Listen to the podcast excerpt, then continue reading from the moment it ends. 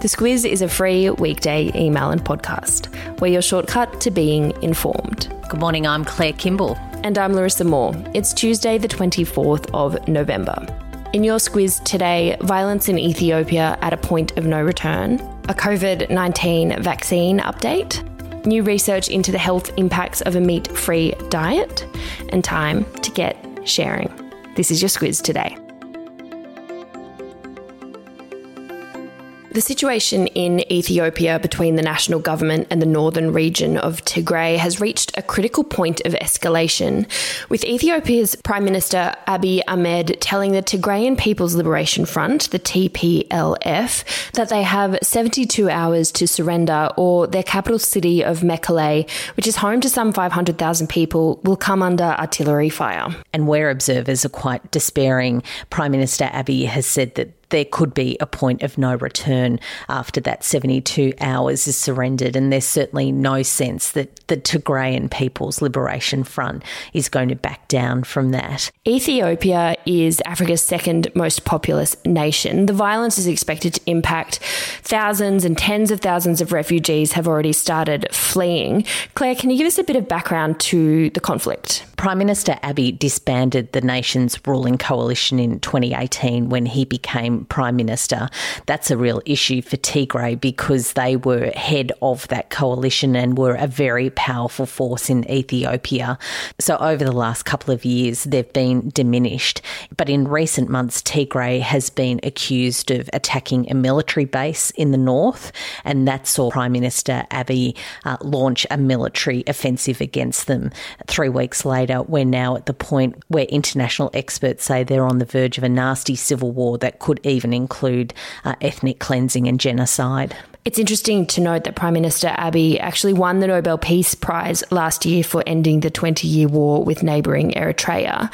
Now, though, in light of this, there's a lot of criticism that he's looking to unleash a war on his own people. But his supporters say the Tigrayans are also doing the same in a bid to regain power. It's a nasty situation.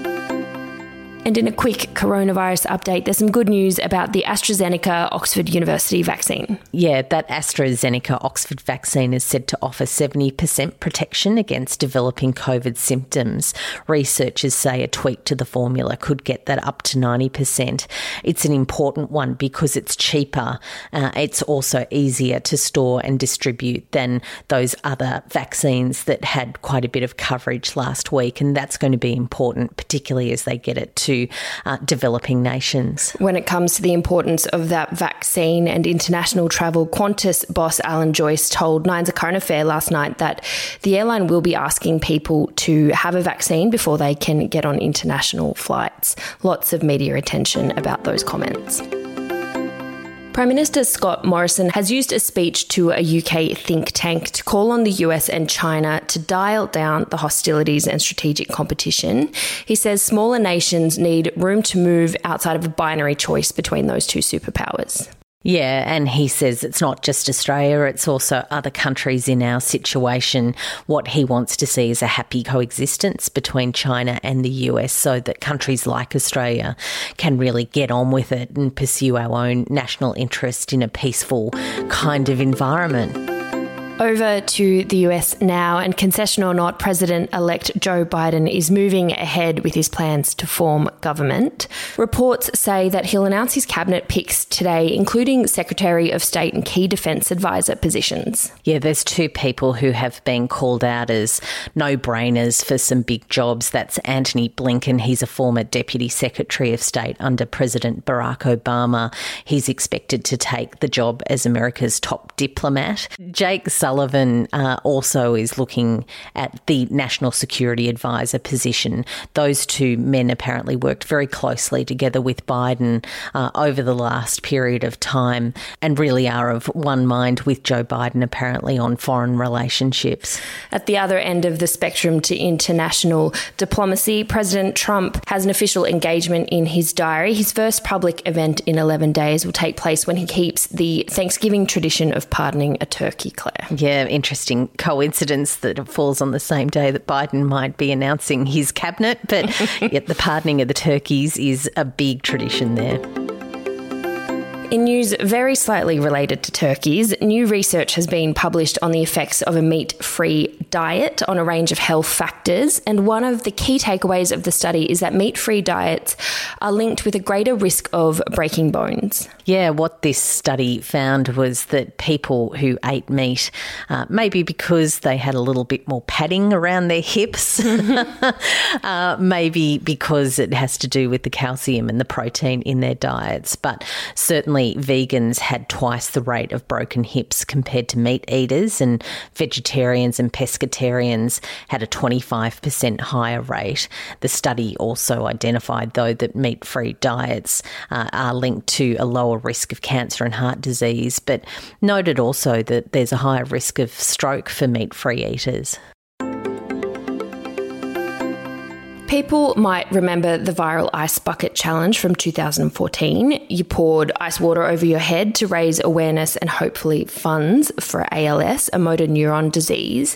Pat Quinn, who co founded that challenge, has passed away, Claire, aged 37. An incredible story. At age 30, he was diagnosed with motor neuron disease and went on to dedicate his life to raising awareness and also to raise funds for research. There's no cure to motor neuron disease, and mm. it's something that researchers are working on. Uh, he was able to raise with that effort and with others uh, about 220 million US dollars. An incredible effort. The ALS Foundation said that those of us who knew him are devastated but grateful for all he did to advance the fight. Over to some entertainment news now, and the AMAs, the American Music Awards, took place in LA on Saturday. Taylor Swift took out Artist of the Year and locked in her record for most AMA wins 32 gongs it's an incredible record that she has. Uh, she won that top prize. She also won Video of the Year for Cardigan and was the favourite female pop artist. Justin Bieber won the favourite male pop artist. There's uh, K pop sensation BTS. They won mm-hmm. Best Pop Group. And also newcomer Doja Cat uh, picked up a couple of awards, including Best New Artist of the Year. And of course, we've got a link to the red carpet gallery because there was one for this event. Pop a link to that in the episode notes as well. It's been a while since we've seen some sparkle. Have we got a Taylor Swift song for a subject line then, Claire? Oh, good guess. We do. Yes. I've got the lyric from Cardigan, which is uh, When you're young, they assume you know nothing. I actually did Google Doja Cat in preparation. Oh, did you? Yes. Oh, there you go. Look, and if you've listened to um, any commercial radio this year, you would have yeah. heard her songs. She's been all over the radio. Lots on TikTok as well. It was very familiar. Yeah, I bet. But good to start with a Taylor song. I'm a fan. You know that. One last thing before we head off. If you know someone who would enjoy the way we do news here at the Squiz, now is a good time to get sharing. Jump into your Squiz Today email to find out how to enter one of our last giveaways of the year. We're giving away a Dyson appliance. It doesn't have to be a vacuum. If you're at that stage where that's pretty exciting, then we also totally get it, but lots of awesome things to check out there. I'll put the details for that into your episode notes as well. Have a good one, and we'll be back with you tomorrow. The Squiz is a free weekday email and podcast. We're your shortcut to being informed. Sign up at thesquiz.com.au. A message now from our podcast partner, Hubbl. You know what it's like. Your friend recommends a great film or TV show and you're excited to check it out, but suddenly realize you can't remember what she said it was. That's where Hubbl, spelt H U B B L, comes in. It brings your streaming apps and free to air TV together into a single experience. You can easily search for your favourite content and keep track of what you want to continue watching.